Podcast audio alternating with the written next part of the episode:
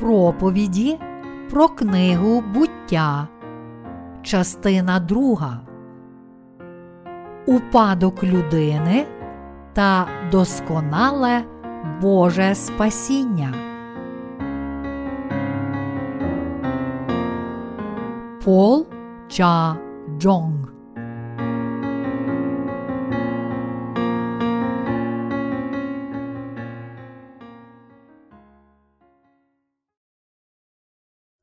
Благословення, котрі дав нам Бог. Буття, розділ 2, вірші 1, 3. І були скінчені небо і земля, і все воїнство їхнє, і скінчив Бог дня сьомого працю свою, яку він чинив, і він відпочив у дні сьомім від усієї праці своєї, яку був чинив, і поблагословив Бог день сьомий і його освятив, бо в нім відпочив він від усієї праці своєї, яку чинячи, Бог був створив. Сьогоднішній уривок зі святого письма каже нам, що створивши цілий Всесвіт саме через цю планету Земля, на котрій живе людство, Бог дав нам свої благословення. Учені нескінченно шукають ознаки життя за межами планети Земля, задумуючись над питанням, чи могло б людство жити на іншій планеті. Проте для нас важливіше є знати і вірити в те, що насправді саме Бог створив цю планету. Існує велика відмінність між тими, котрі вірять в Бога, і тими, котрі не вірять. Ті, котрі кажуть, де ви бачили Бога, все з'явилося спонтанно, потрапили в пастку теорії еволюції та, зрештою, живуть життям, позбавленим надії. Чи справді Бог створив Всесвіт і нас? Якщо Бог не створив цього Всесвіту і всіх речей у ньому, то як ця планета Земля почала існувати? Чим більше ми досліджуємо царство Божого сотворіння, тим краще можемо зрозуміти, що насправді Бог створив Всесвіт і всі речі в ньому. В Біблії написано тому, що те, що можна знати про Бога, явне для них, бо їм Бог об'явив, бо Його невидиме від створення світу, власне, Його вічна сила і божество, думанням про твори стає видиме, так що нема їм виправдання. До римлян, розділ 1, вірші 19, 20. Дивлячись на всіх тварин і рослини на цій землі, а також на всі чудеса природи, ми можемо побачити, що Божа сила і божественність втілилися в них.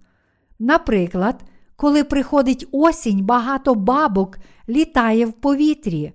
Чи знаєте, скільки різних видів бабок існує у всьому світі? Ми знаємо декілька видів, такі як штопальники, смарагдові та водорізи, але в усьому світі налічують більше ніж 6 тисяч різних видів бабок. Бачачи це, ми згадуємо, що Бог сказав про те, як Він створив кожну тварину і рослину за видом її. Бог сказав, що Він створив всіх живих істот за видами їхніми. Ми можемо побачити це, якщо прочитаємо Його Слово. Оскільки Бог створив кожну істоту за видом її, ми знаємо, що не існує двох цілком однакових істот на цій планеті. Деякі істоти можуть здаватися однаковими для наших очей, але якщо краще придивимося, то побачимо, що вони дуже різні. Під час створення світу людина стала людиною, а тварини були створені за їхніми видами. Лише те, що люди і шимпанзе мають деякі спільні риси, ще не означає, що вони однакові. Все в природі об'являє нам, що вона створена Богом відповідно до Його проєкту. Всі зірки в цьому всесвіті також були створені Богом. Як було створене людство? Що таке людство? Чи справді нас створив Бог? Чи справді Бог створив планету Земля? Роздумуючи над такими питаннями, ми можемо побачити, що всі ці речі справді були створені Богом. Хоч цілком пояснити, як саме була створена ця земля, було б справді нелегко. Очевидним залишається одне її створив Бог. Ми маємо лише віру в це, адже бачимо, як Слово Боже проголошує, що саме Бог створив небо і землю, й тому знаємо, що воно правдиве, адже віримо в це. А зараз хочу розповісти вам історію про Ісаака Ньютона, ученого, котрий вірив в Бога, та про те, як він привів одного зі своїх приятелів, вченого атеїста, до розуміння Божого існування й усвідомлення того, що Бог справді створив цілий Всесвіт. Одного дня, коли Ньютон досліджував космос з допомогою свого телескопа, його провідав цей товариш. Вражений красою зірок, Ньютон передав телескоп своєму приятелеві і сказав йому: Друже, поглянь на ці зірки. Хіба ж ти не відчуваєш Божої руки? Тоді приятель Ньютона, котрий також був ученим, продовжував глузувати з нього, дивлячись на зірки через телескоп. Ти мене розсмішив. Де ж той Бог? Я дивлюся у цей телескоп, але не бачу Божої руки, навіть його мантії.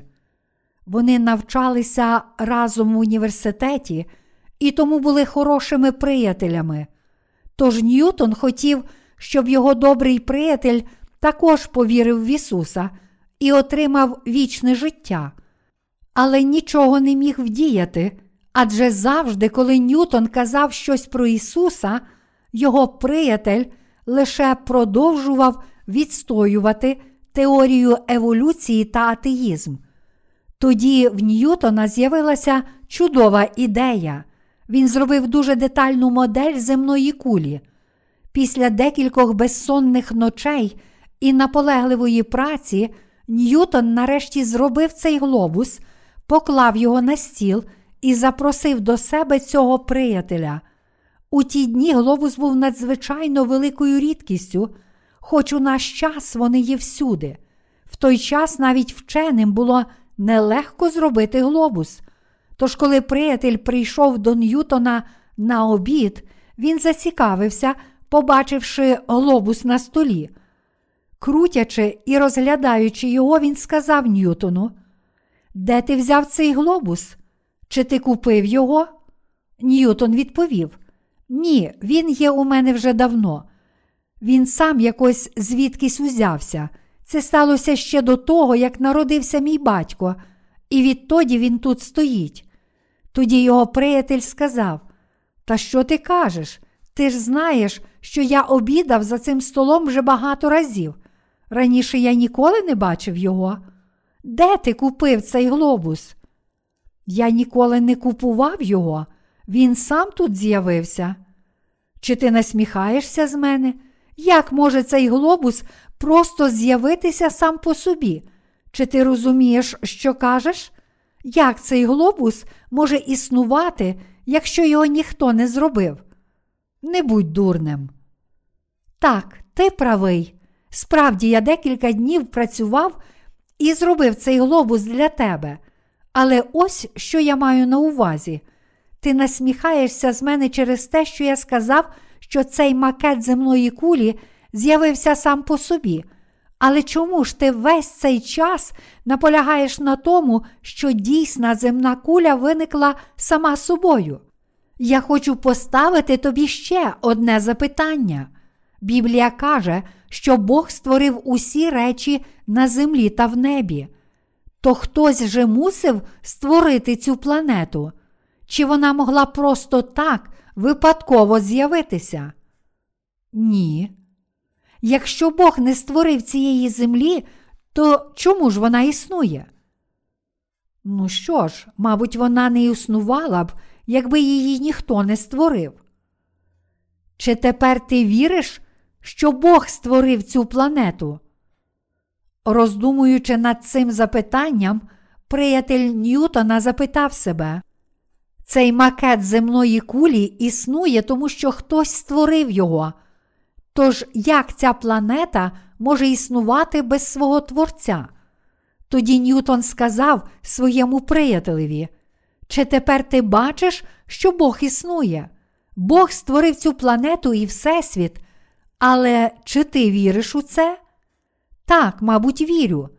Тепер я погоджуюся з тобою, що, напевно, якась вища істота створила Всесвіт і всі речі в ньому.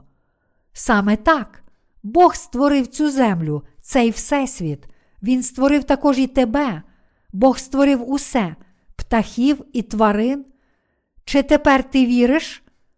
Так, тепер я вірю. Тоді Ньютон відкрив Біблію і прочитав своєму приятелеві цей уривок. Усякий бо дім хтось будує, а той, хто все збудував, то Бог. До євреїв, розділ 3, вірш 4. Тож приятель Ньютона зрозумів існування Бога. Я не впевнений, чи ця історія правдива чи вигадана, але я розповів її, тому що думаю, що вона справді буде корисна для всіх тих, котрі не вірять в існування Бога, відкидаючи слово правди, що Бог створив небо і землю.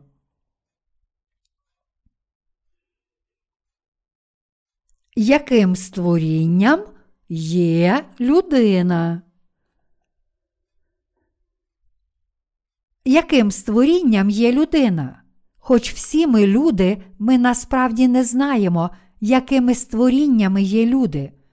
Зі Слова Божого, ми повинні спочатку зрозуміти, ким ми є насправді.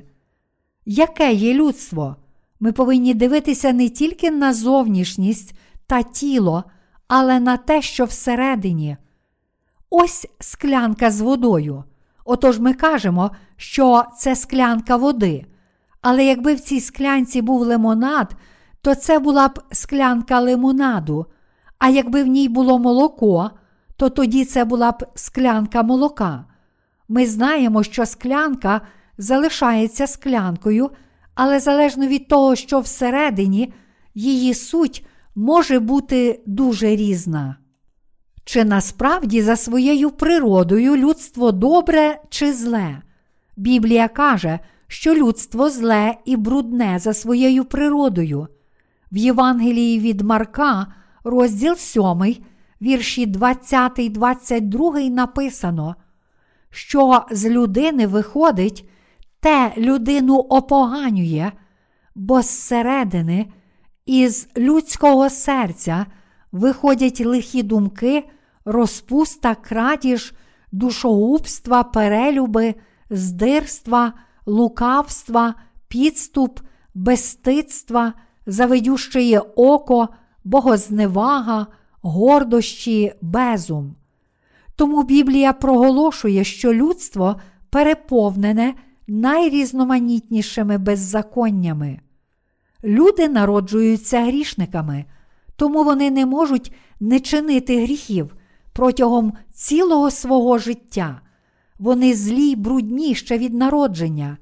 Іншими словами, насправді людство повне гріхів.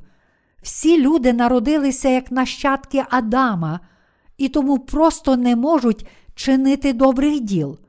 Людина зла за своєю природою. Наведу декілька прикладів, в якій країні беруть початок чи не всі модні тенденції. Насправді мода починається з Парижа, столиці Франції. Франція є країною, що найбільш чутлива до моди, навіть більшою мірою, ніж Великобританія та Сполучені Штати. Кажуть, що французькі жінки зазвичай дуже марнотратні й особливо люблять своїх домашніх тварин. У Франції одна молода жінка тримала вдома біле порося як домашню тварину. У мене немає домашніх тварин, тож мені важко зрозуміти, але тим не менше ця жінка тримала білу свиню як домашню тварину, адже така була остання примха моди. Вона просто любила своє біле порося. Воно було таке симпатичне і приємне, що вона просто не могла відвести від нього погляду. Його крихітний закручений хвостик був дуже гарний, короткі ніжки просто таки кумедні, а гладенький животик справді прекрасний. Вона купала своє порося в молоці, щоб його шерсть була блискуча. Більше того, вона навіть кропила його монбланом, знаменитими французькими пахощами, а також дала своєму поросяті ім'я Монблан. Отож вона дуже турботливо доглядала за своїм білим поросям і дбала про нього. Одного разу ця жінка мусила поїхати у відрядження на цілий тиждень. Але як бути з її улюбленим білим поросям? Вона не знала, чи має взяти своє улюблене порося з собою, чи залишити вдома. Якби вона взяла порося з собою, то не могла б сподіватися на успіх у бізнесі, але й не хотіла просто залишити його вдома, тому що непокоїлася через те, що ніхто не буде його купати, гратися з ним і дбати про нього. Тож після довгих і неспокійних роздумів вона нарешті вирішила залишити порося вдома. Жінка закрила ворота, але залишила відкритими всі двері в домі, щоб її порося могло ходити, куди йому заманеться. Вона залишила достатньо їжі і води, щоб йому вистачило на цілий тиждень. Перш ніж вирушити в дорогу, вона також добре викупала порося, а тоді сказала йому: Моє маленьке дитятко, бережи себе, поки я не повернуся з відрядження. Ось тут я приготувала тобі достатньо їжі. Ти можеш ходити всюди, куди тобі заманеться, а також спати на цьому чистому килимі, котрий я постелила спеціально для тебе. Навіть зробивши все це, вона все одно не хотіла розлучитися зі своїм поросям, але нарешті поцілувала його на прощання і вирушила в дорогу. Навіть під час своєї подорожі вона тільки те й робила, що думала про своє улюблене порося.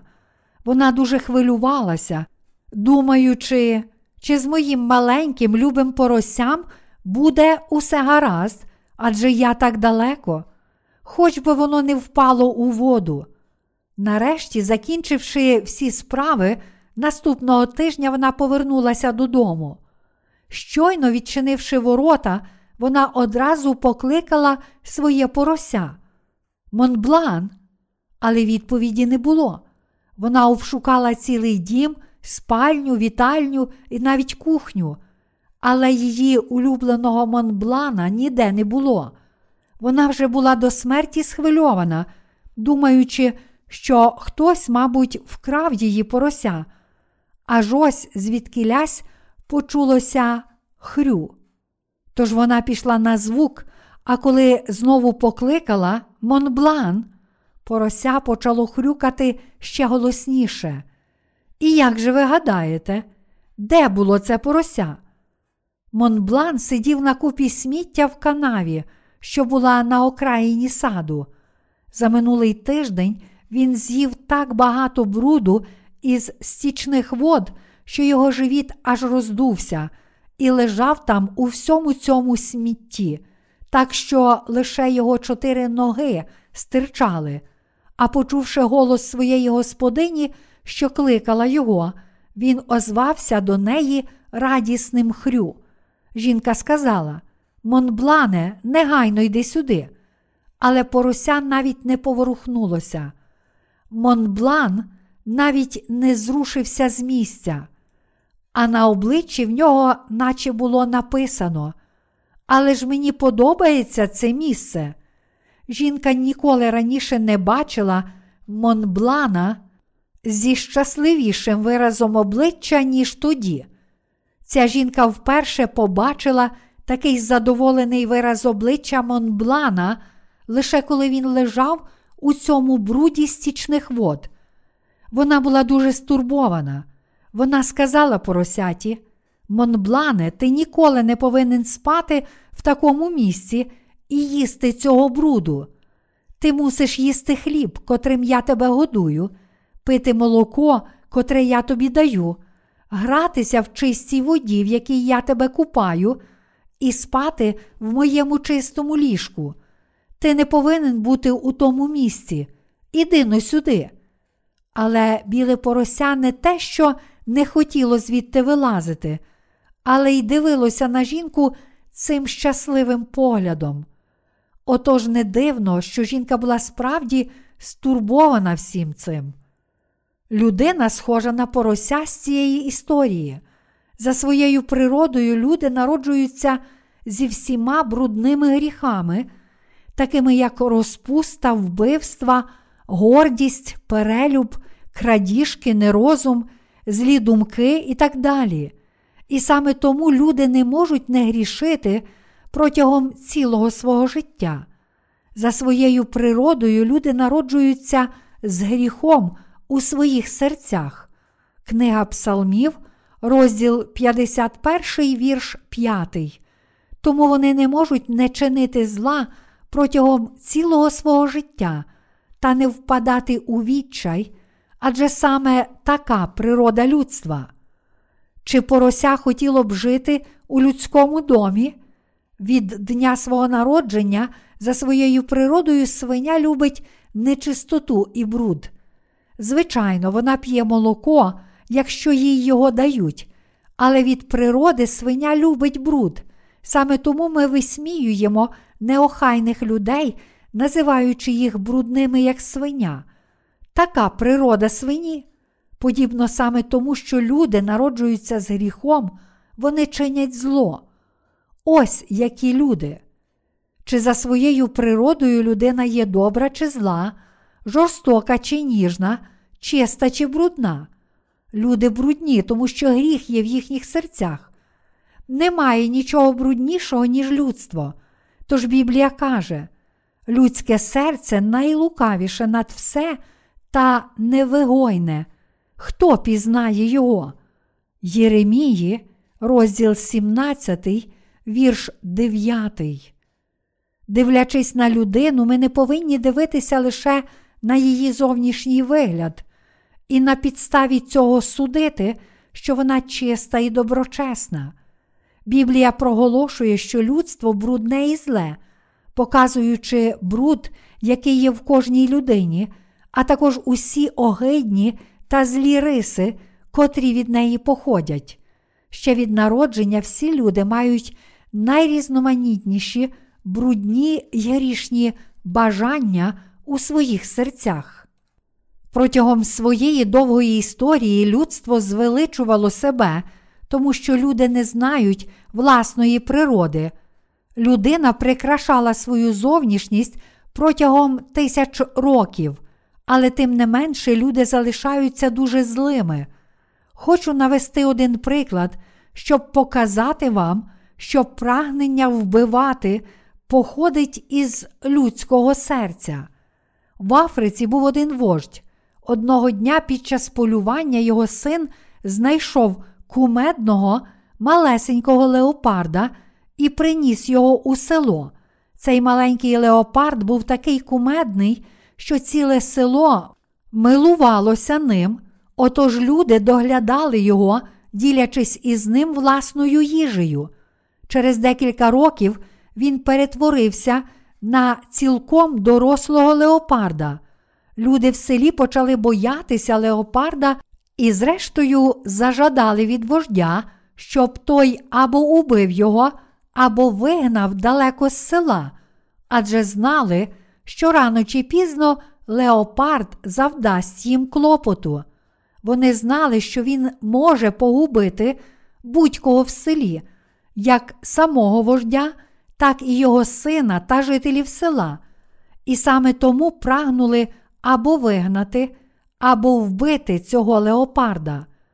Тоді вождь сказав своєму синові: Люди в селі стурбовані через леопарда, та й я сам також переконаний, що рано чи пізно цей леопард, напевно, наробить нам шкоди, тому ми повинні вже зараз вигнати його або вбити.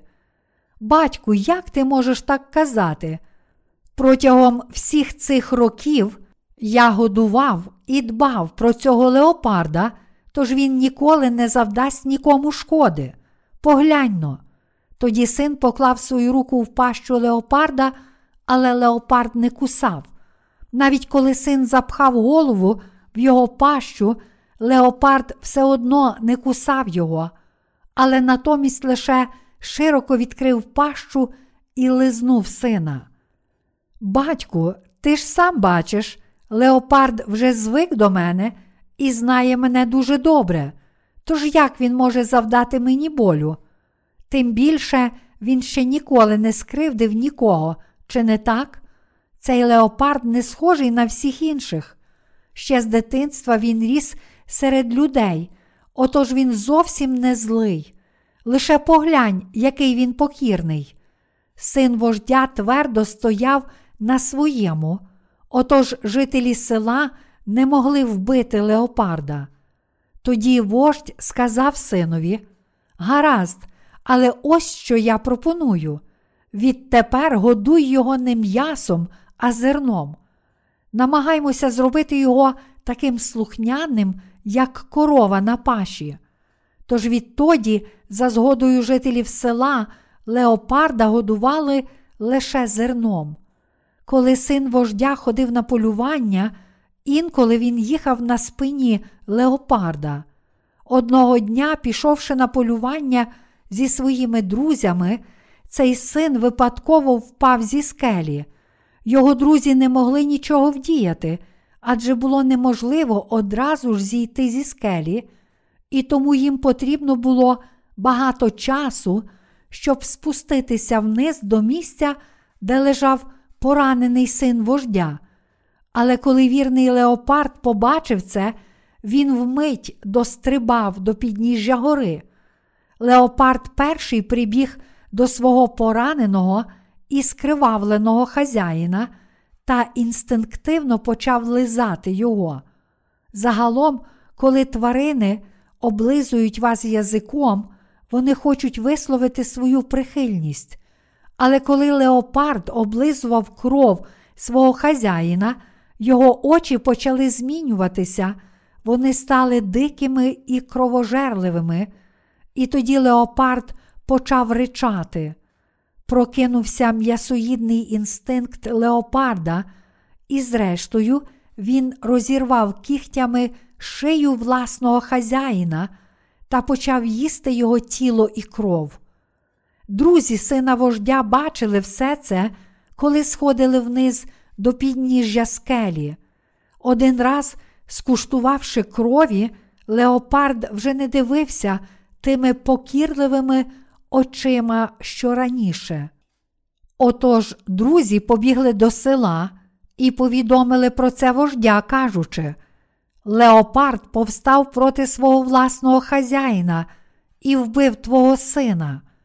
Люди, що зібралися довкола, казали: Ми попереджали тебе, леопард залишається леопардом. Він ніколи не стане слухняним лише тому, що його годують зерном. Чому ти не послухався нас, коли ми казали тобі, що за своєю природою леопард це кровожерлива, хижа тварина, та що рано чи пізно він покаже свій інстинкт? Вождь і всі жителі села сумували, але було вже надто пізно. Люди думають, що якщо дітей лише належним чином навчати, то вони будуть жити доброчесно, адже вважають, що вони дуже добрі за своєю природою, і саме так вони навчають своїх дітей. Вони також кажуть, що всі люди повинні бути освічені, тому що неосвічена людина нічим не відрізняється від тварини. Проте освіта не робить людину доброчесною. Незалежно від того, як багато людина знає про мораль і етику, та яке добре виховання дали їй турботливі батьки, це не робить її доброчесною. Оскільки за своєю природою люди мають в собі зло, а також тому, що всі вони насправді народилися і залишаються злими істотами, вони не можуть не чинити злих діл у своєму житті. Саме тому Біблія каже, що люди це лиходійське насіння. Ісаї, розділ 1, вірш 4. Людство є лихе по своїй природі. Біблія каже, що людина лиха, цілком розбещена, перелюбна і лукава. Саме людина чинить крадіжки і вбивства. Іншими словами, навіть природа людства є зла. Люди недоброчесні, всі вони лихі. Кожна людина цілком беззаконна. Коли ще не склалися сприятливі обставини для гріха, люди вдають, що вони дуже доброчесні, але як тільки складаються потрібні обставини, вони виявляють свою дійсну природу, подібно як леопард у нашій розповіді раптом виявив свої інстинкти. Саме тому Біблія каже, що всі люди грішники. Через прогрішення однієї людини всі стали грішниками. До римлян, розділ 5, вірші 12, 15. Іншими словами, саме через Адама ми народилися грішниками. Насправді, ми народилися грішниками і злими людьми. Саме тому людство називають лиходійським насінням. Ми повинні добре зрозуміти, якими створіннями ми є. Таке вже наше існування, що ми просто не можемо уникнути гріхів. Люди не можуть не грішити аж до дня своєї смерті, тому всі вони перебувають у відчаї. У своєму творі сповідь Толстой порівнює життя з людиною, котра тримається за гілку, щоб не впасти зі скелі. Як розповідає Толстой, один мандрівник заліз у висохлий колодязь, намагаючись втекти від дикого звіра, котрий гнався за ним.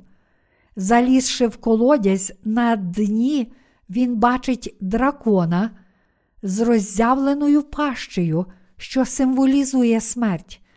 Він не може ані вилізти звідти, адже боїться звіра, ані стрибнути на дно, тому що боїться дракона. Отож тримається за гілку, котра виросла на стінах колодязя. Тоді він бачить, як дві миші, біла і чорна, котрі символізують день і ніч, бігають довкола гілки і гризуть її.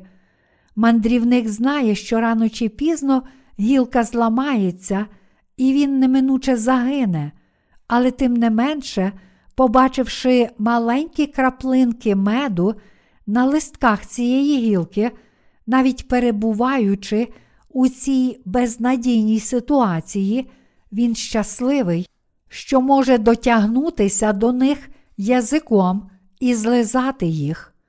Ось як Толстой описує сутність людини.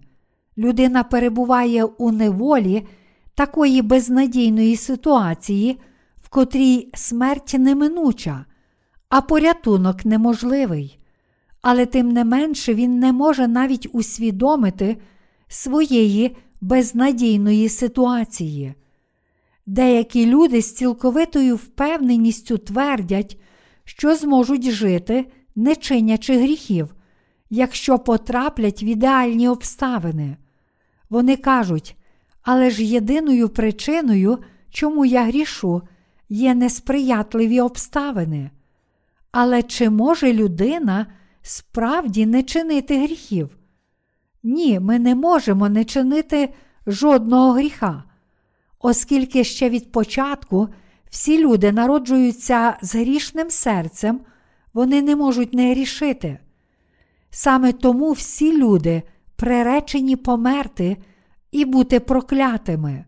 Саме така природа людства. Людина приречена бути проклятою, всі ми цілком безнадійні. Чи у своєму житті ми могли б справді взагалі не чинити гріхів? Звичайно, ні. Жодна людина не здатна зовсім не грішити. Всі люди народилися з гріхами, тому всі ми є грішниками. Смерть і пекло неминуче впадуть на людину. Саме тому Бог каже людям, котрі є саме такими грішниками, що заплата за гріх смерть. Чи тепер ви розумієте це? Отож у цій безнадійній ситуації хтось повинен допомогти нам. Ніхто не може доплисти до берега з середини Тихого океану. Подібно ми, люди, неминуче тонемо в океані гріхів, і тому зможемо залишитися живими, лише якщо хтось врятує нас. Саме тому ми потребуємо Спасителя. То хто ж є Спасителем для таких людей, як ми? Це Ісус Христос. Всі ми є лише людьми, нездатними уникнути гріха і приреченими на пекло. Відповідно до Божого закону, ми не можемо уникнути пекла, але наш Господь прийшов, щоб спасти нас. Наш Бог прийшов, щоб спасти таких злих людей, назавжди приречених на пекло. Наш Спаситель це Ісус Христос. Ім'я Ісус означає Спаситель, а ім'я Христос означає помазаний цар. Матвія, розділ 1, вірш 21. Даниїла, розділ 9, вірш 25. Сам Бог Творець, той самий Бог, котрий створив нас, прийшов, щоб спасти нас, коли ми впали у відчай. Отож Бог є нашим Спасителем. Лише Він може спасти нас.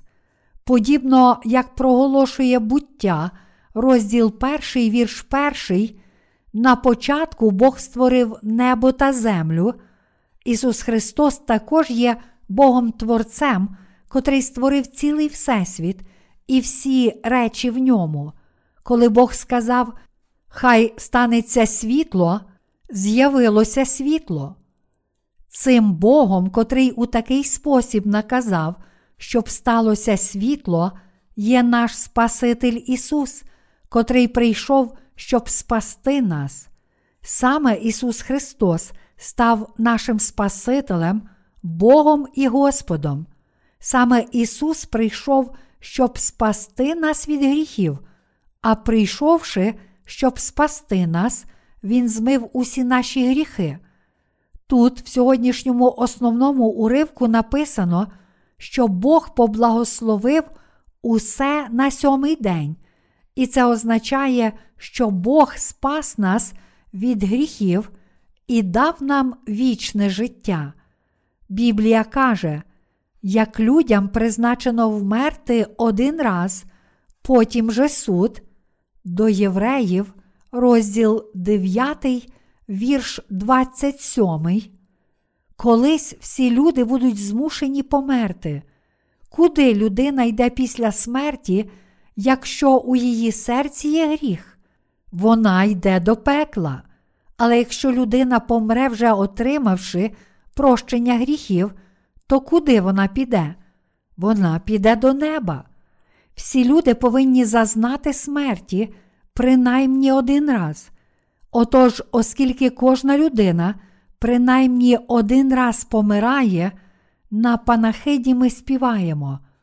Ось мене ще трохи часу, і ми зустрінемося на тому прекрасному березі, перетнувши духовну річку Йордан, ми прибудемо до прекрасного берега духовної землі Ханаан, Царства Небесного. Ось що наш Господь зробив для нас на річці Йордан, на цій річці смерті. Він прийняв на себе нашу смерть і забрав наші прокляття замість нас.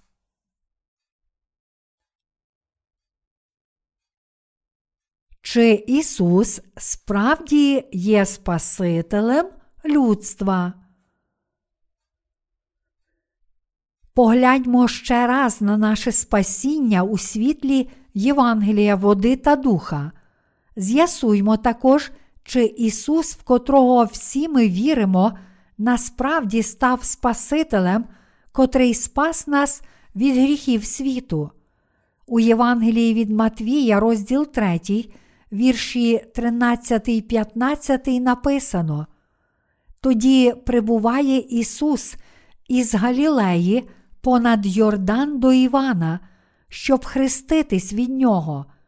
Але перешкоджав він йому й говорив: Я повинен хреститись від тебе, і чи тобі йти до мене? А Ісус відповів і сказав йому: Допусти це тепер, бо так годиться нам виповнити усю правду. Тоді допустив він його. То чому ж наш Господь прийшов саме на річку Йордан, щоб прийняти хрещення? Річка Йордан це ріка смерті.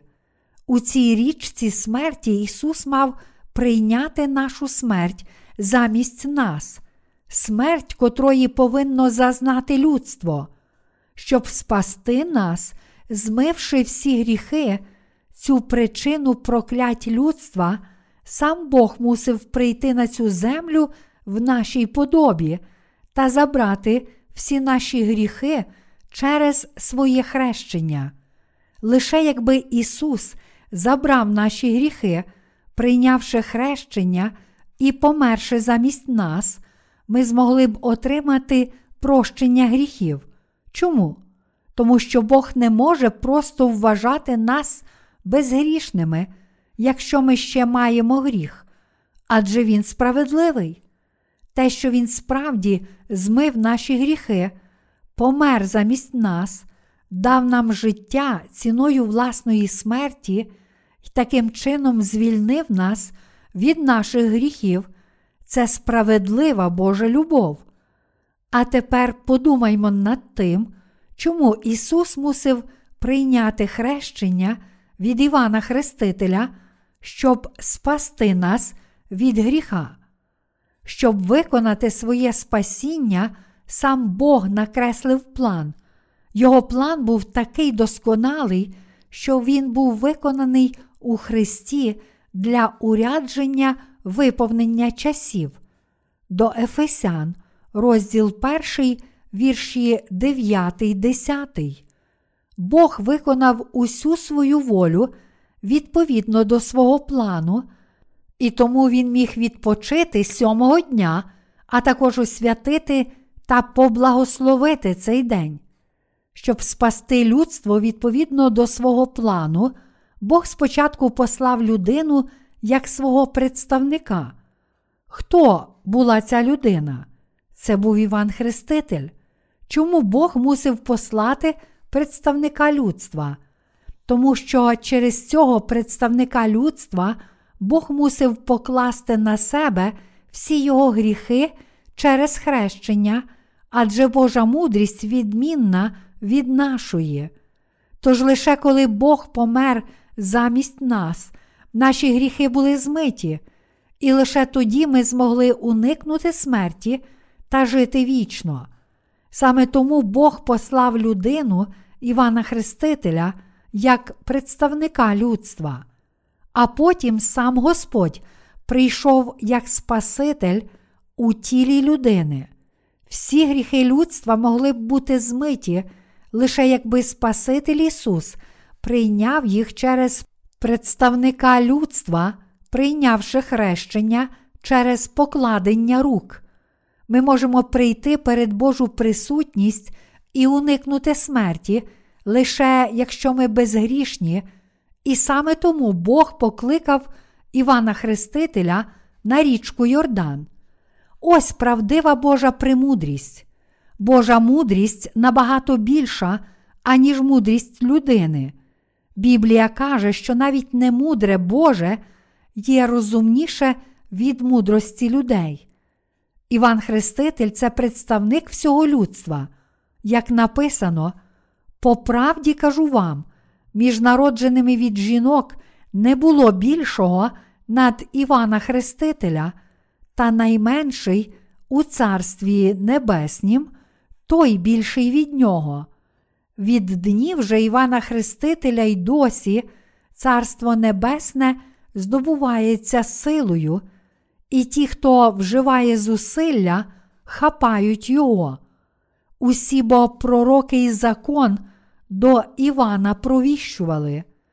Матвія, розділ 11, вірші 11, 13.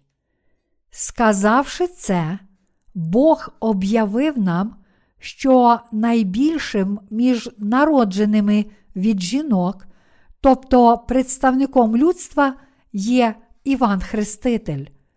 У Малахії Бог сказав, що пошле Іллю, Малахії, розділ 4, вірш 5. І тією людиною, котру Бог обіцяв послати як представника людства, був саме цей Іван Хреститель. Спочатку Бог послав представника людства, а потім, через шість місяців, сам Бог прийшов на цю землю, прийнявши тіло людини. А тоді, через цього представника людства, Івана Хрестителя, Бог особисто взяв усі гріхи людства на своє власне тіло, прийнявши хрещення. У такий спосіб, прийнявши всі гріхи людства і поклавши їх на себе, Бог ніс гріхи світу на хрест. Саме завдяки Божій мудрості всі гріхи світу перейшли на Ісуса Христа. Як каже сьогоднішній уривок святого Письма, і поблагословив Бог день сьомий і його освятив, Бог справді поблагословив людство. Іншими словами, Ісус забрав гріхи світу. Саме тому Біблія каже: Оце агнець Божий, що на себе гріх світу бере. Івана, розділ 1, вірш 29. Коли Ісус прийняв хрещення в річці Йордан, всі гріхи світу перейшли на нього. А ваші гріхи? Чи всі ваші гріхи також перейшли на Ісуса? Насправді, всі ваші гріхи також перейшли на Ісуса. Слово хрещення означає бути похованим, змитим, покладеним або переданим. Наш Господь мусив померти на Христі замість грішників, адже саме в цей належний спосіб Він забрав гріхи людства, прийнявши хрещення. За своєю природою він не мав жодного гріха, але вже належним чином, забравши гріхи людства, він мусив прийняти смерть за гріх задля грішників. Він прийняв хрещення замість нас і забрав наші гріхи. Отож наші серця очистилися від гріхів. Саме для того, щоб викоренити всі гріхи цілого людського роду, Ісус Христос прийняв хрещення. Ісус сказав у Євангелії від Матвія, розділ 3, вірш 15. Допусти це тепер, бо так годиться нам виповнити усю правду. Те, що в такий спосіб годиться виконати всю правду, означає, оскільки всі люди грішні і тому повинні померти, Бог прийшов на цю землю як Спаситель, щоб спасти нас від усіх наших гріхів, прийшовши на цю землю, щоб виконати все необхідне для людей, тобто, щоб послати їх до неба, а не до пекла, Господь мусив зробити нас безгрішними. А щоб зробити нас безгрішними, Він сам мусив забрати всі гріхи людства. Тому ця місія, в котрій Ісус прийняв хрещення, щоб змити всі гріхи світу, була найбільшою справою. Коли Ісус схилив свою голову перед Іваном Хрестителем, Іван, представник людства, поклав свої руки йому на голову, в такий спосіб передавши Ісусу всі гріхи людства. Ось що означали слова вся праведність. І подібно як Ісус сказав, так годиться нам виповнити всю праведність, вся праведність справді виконалася. Те, що Бог виконав, прийнявши хрещення задля нас, виконало всю праведність. Іншими словами, вся праведність означає те, що Бог зробив людство безгрішним, забравши всі його гріхи. Саме так Бог спас нас. Отож, коли Ісус Христос вийшов з річки Йордан після свого хрещення, Бог відкрив браму неба і сказав: Це син мій улюблений, що його я вподобав. Матвія, розділ 3, вірш 17. Коли створені Богом люди піддалися спокусі сатани і згрішили, Син Божий, сам Бог, Творець неба і землі, прийшов на цю землю в тілі людини, щоб змити цей гріх, а щоб поблагословити нас, людей, щоб ми стали Його власними людьми, Бог спас нас Євангелієм води та духа. Якби ми залишилися звичайними створіннями, то ми були б нічого не варті, але Бог оновив і поблагословив нас, щоб ми не були лише простими створіннями, але отримали вічні благословення, як діти самого Бога, царювали над всіма Його сотворіннями і насолоджувалися життям вічним. Наш Господь забрав усі наші гріхи, Він узяв від нас всі гріхи світу.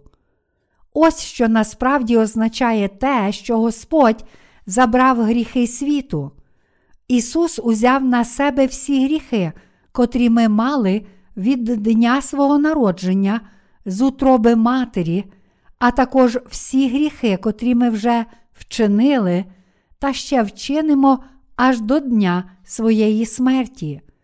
Всі без винятку грішні бажання, властиві нам ще від народження, а також гріхи, котрі ми чинимо своїми ділами, належать до гріхів. Незалежно від того, чи гріх вчинений серцем чи ділами, він залишається гріхом. Але наш Господь забрав усі ці гріхи своїм хрещенням. Наш Господь забрав усі гріхи світу. Господь справді забрав гріхи світу своїм хрещенням і ніс їх на хрест, як ті гріхи, з котрими ми народилися від утроби Матері, так і ті, котрі ми вчинили до віку десяти років, перейшли на Ісуса. Ісус забрав усі гріхи світу, всі гріхи, котрі ми вчинили пізніше, від 11 до 25 років, також перейшли на Ісуса. Якщо ми доживемо до віку 100 років, всі гріхи, вчинені від 26 до 100 років, також перейшли на Ісуса. Чи ви вірите в це, мої браття віруючі? Всі гріхи світу справді перейшли на тіло Ісуса. Яким чином? Бог живе вічно, тому Він зміг забрати всі гріхи всіх людей у цьому світі від його початку до кінця, з точки зору вічності нашого Бога, котрий є Альфою і Омегою, проблема гріхів людства, котра перебуває в обмежених часових рамках, є справді незначна. З точки зору Божого вічного часового виміру, цю проблему, звану гріхом світу, можна відразу передати та раз і назавжди змити. Наш Господь Ісус є вічною істотою. Той, хто живе вічно, створив цей світ, Він існуватиме аж до кінця цього світу і навіть після нього. В майбутньому ця планета зникне. Гріхи світу означають всі гріхи, котрі люди колись чинили і ще чинитимуть на цій планеті від дня її створення до миті, коли вона зникне. Ісус зміг раз і назавжди забрати всі ці гріхи світу, а також спасти весь людський рід від усіх цих гріхів. А гріхи наших батьків, чи ці гріхи також належать до гріхів світу? Так, всі вони також належать до гріхів світу. Всі ці гріхи також перейшли на Ісуса. Ті з вас, котрі ще не одружилися, колись одружаться і матимуть власних дітей, а гріхи цих дітей також належать до гріхів світу. Всі гріхи, котрі вони ще вчинять, також перейшли на Ісуса, тому в цьому світі немає жодного гріха. Наш Бог це Бог любові. Він полюбив кожну людину і змив гріхи всіх людей. Тож тут те, що Бог поблагословив сьомий день, означає, що Бог поблагословив всіх людей, котрих створив. Бог дав нам слово вічного життя. Інакше кажучи, Бог дав нам благословення прощення гріхів у Євангелії води та духа. Саме через це Євангеліє води та духа Господь спас нас від усіх наших гріхів. Чому Ісус був розп'ятий, взявши на себе гріхи світу? Саме тому, що Ісус прийняв хрещення, Він справедливо помер замість нас, Він витерпів страждання, котрі ми мусили витерпіти. Помираючи на Христі, Ісус сказав: Звершилось. Він мав на увазі, я закінчив свою місію спасіння, я спас вас від усіх ваших гріхів. Після своєї смерті на Христі Ісус воскрес із мертвих на третій день. Чому? Ісус прийшов, щоб спасти нас, і тому Він мусив забрати всі наші гріхи і померти, а потім Бог Отець мав повернути Сина до життя, щоб ми могли спастися від усіх своїх гріхів завдяки вірі в живого Господа. Якби він тільки помер на Христі і потім не воскрес із мертвих, то ми ніколи не отримали б спасіння, саме тому, що наш Господь змив наші гріхи, воскрес із мертвих і зараз живе завдяки вірі цілого серця в цього Господа, з милості Божої ми отримали прощення гріхів. Отримати це відпущення гріхів означає отримати Божий дар і Його благословення. Бог поблагословив нас, щоб ми змогли народитися знову у Євангелії води та духа. Як написано, і поблагословив Бог день сьомий і його освятив. Буття, розділ 2, вірш 3. Сам Бог змив усі гріхи світу, тому всі люди освятилися. Хоч ззовні всі люди все ще можуть здаватися недосконалими, Бог поблагословив усіх нас, щоб ми освятилися і стали досконалими завдяки вірі. Саме тому наш Господь сказав у листі до євреїв, розділ 10, вірш 18. А де їхнє відпущення, там нема вже жертвоприношення за гріхи. Наш Бог став дійсним Спасителем для нас, людей. Він дав нам величезні благословення. Але хоч всі без винятку люди є злі й грішні, вони все ж можуть отримати прощення гріхів, якщо вірять в існування Бога та в те, що Він зробив для нашого спасіння. Ми можемо усвідомити, що саме для того, щоб зробити нас дітьми самого Бога, відповідно до свого плану, Бог спочатку закував нас у кайдани гріхів та дав нам наші численні слабкості. За своєю природою всі ми були слабкими створіннями, але для того, щоб зробити нас своїми дітьми відповідно до свого плану, Бог дозволив нам повірити в Євангеліє води та духа і народитися знову. Ще від початку Бог хотів поблагословити нас, щоб ми стали Його власними дітьми. Саме тому Бог поблагословив сьомий день, створивши всі речі від першого дня до шостого. Бог поблагословив нас, людей, Він поблагословив цілий Всесвіт і всі речі в ньому. Наш Бог спас нас від усіх наших гріхів.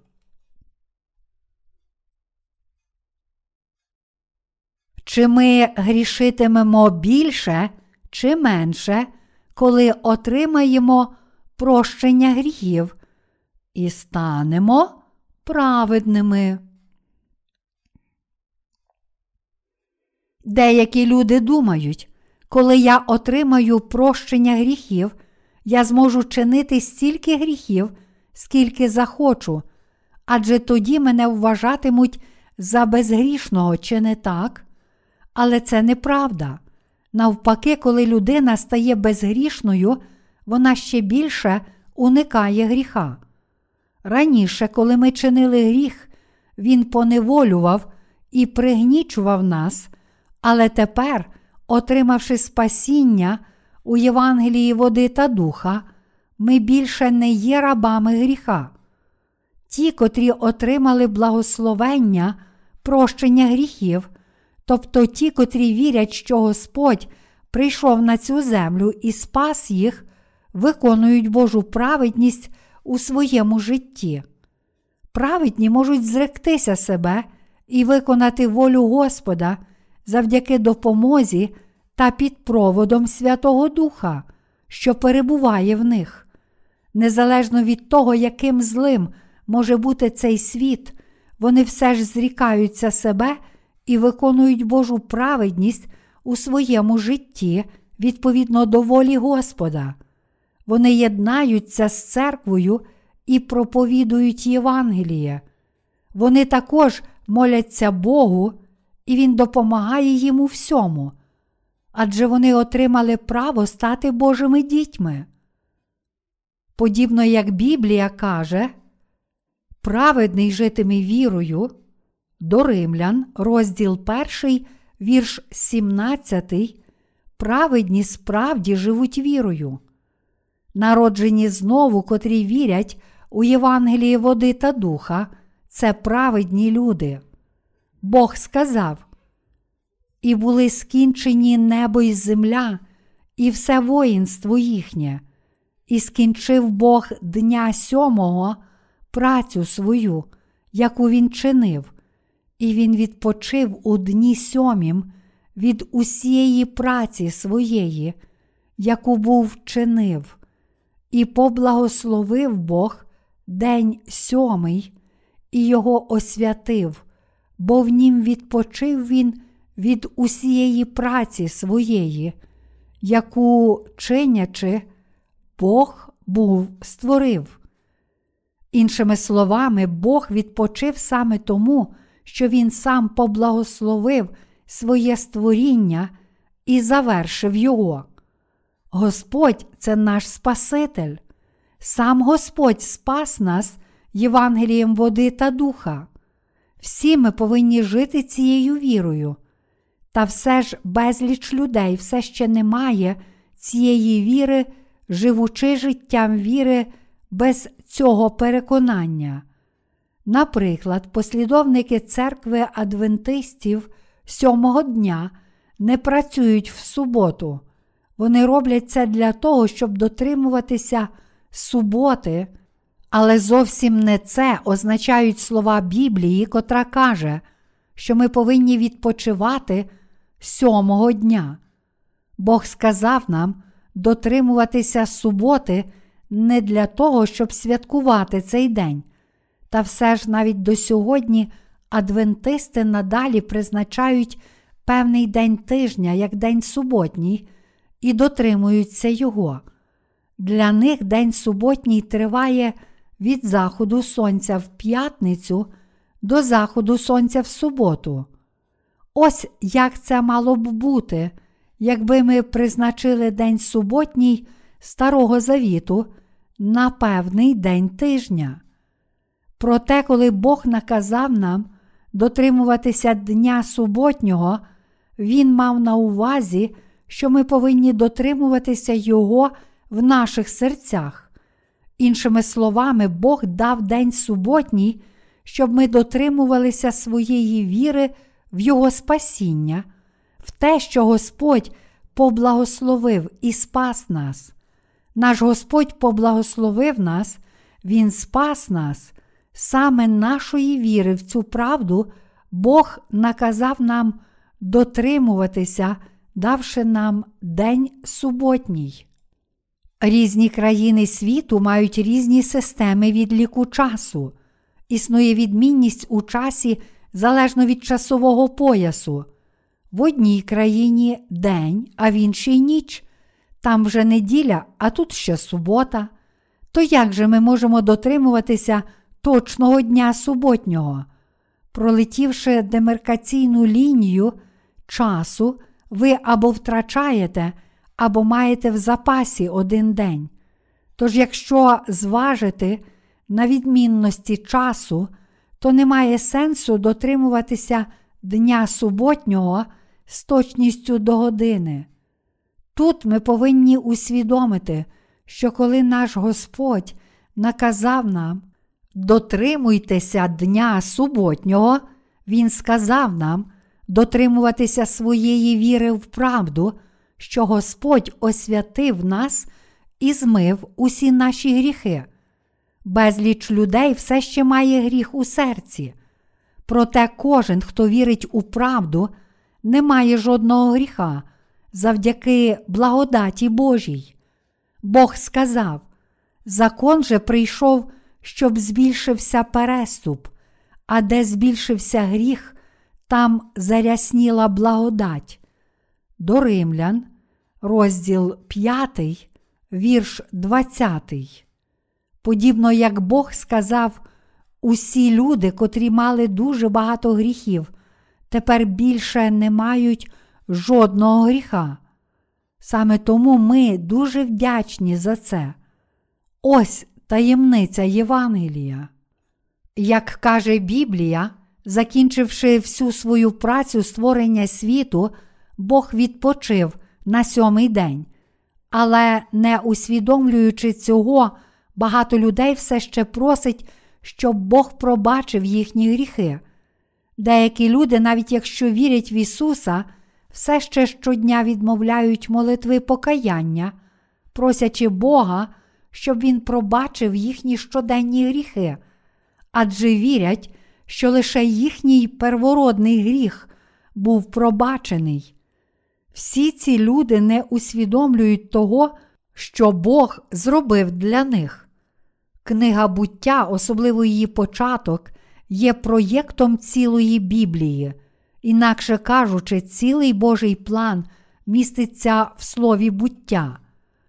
Якщо ви маєте віру в слово перших віршів буття, засновану на правильному знанні його правди, то можете пізнати цілу Біблію.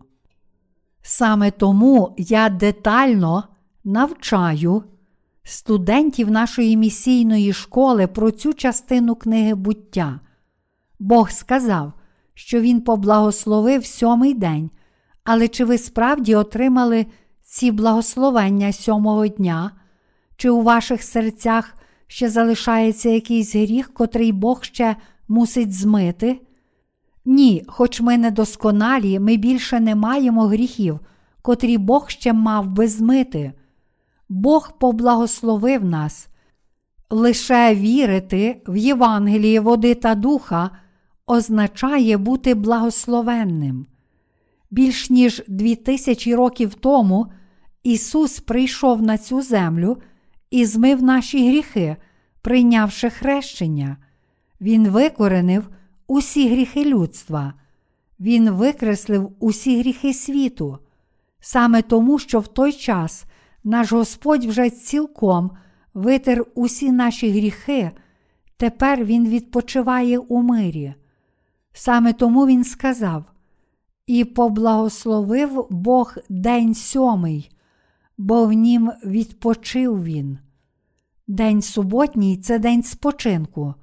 Бог відпочив у мирі, тому що вся праця вже була виконана. У своїй любові до нас наш Господь спас людей, котрі впали в гріх. Саме тому, що Господь досконало спас таких проклятих і безнадійних людей, тепер Він може відпочивати. Якби він досконало не закінчив цієї праці, то не зміг би відпочити, але надалі працював би навіть зараз. Ми повинні лише вірити в це Євангеліє води та духа, котрим Господь зробив нас досконалими, і розповсюджувати Його Слово. Нашим теперішнім обов'язком є проповідування Воскресіння Господа, Його перемоги, Його тріумфу над сатаною та знищення всього обману, смерті й проклять диявола. Наш Господь доручив нам лише одне завдання проповідування Євангелія. Він доручив нам це завдання розповсюдження доброї новини, що Господь поблагословив і спас нас. Бог справді поблагословив усіх нас, щоб ми служили Євангелію води та духа. Алілуя!